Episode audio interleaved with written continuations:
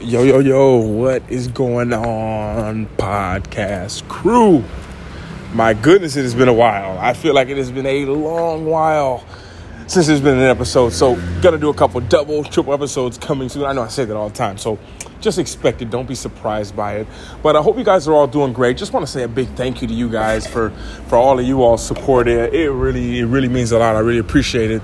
Um, but you know, just a thought I was having is is is the stillness you know, I've talked about it a lot, and it's just the, the, biggest realization that I've come to, you know, this past, so to speak, this past year, um, maybe even a little bit more, is the stillness. You know, and by the way, I'm actually walking down the street here in Malta, so excuse me, excuse me, walking down the street here in Malta. Um, but you know, it's the stillness. That's when everything happens. That's when that's when the magic happens.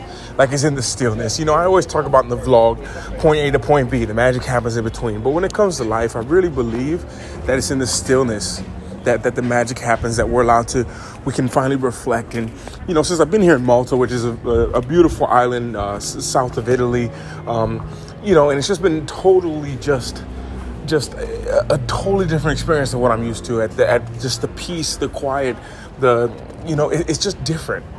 And there's things that happen in the stillness that does not happen in when you're running around being crazy.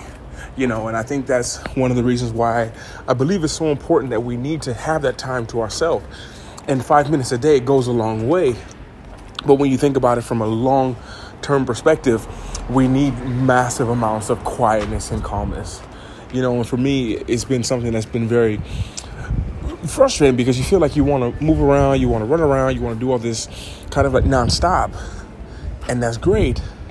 But at the same time, understanding that just as if you train the muscles, just as you train your body, if you don't take time to relax, it's, it's, it's, it actually has a negative effect, has a totally reverse effect.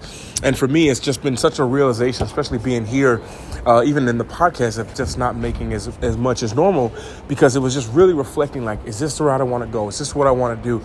And those thoughts don't come up as often when you're running around being crazy. You know, and it's almost so much beneficial to have that stillness even if you lose a little bit of time with friends you lose a couple times going out at the bars you, you, you lose some time maybe watching that tv show but the benefits you get from it totally outweigh the things that you miss out on um, especially if you don't do it because the consequences are dire i think because we just are totally unaware of the different things until we're in that quiet. And I just want to share it with you. It's been one of the real, real thoughts that have been coming to my mind lately. And I want to thank you guys again so much for your support. And this is Luke from Luke Life Charms, over and out.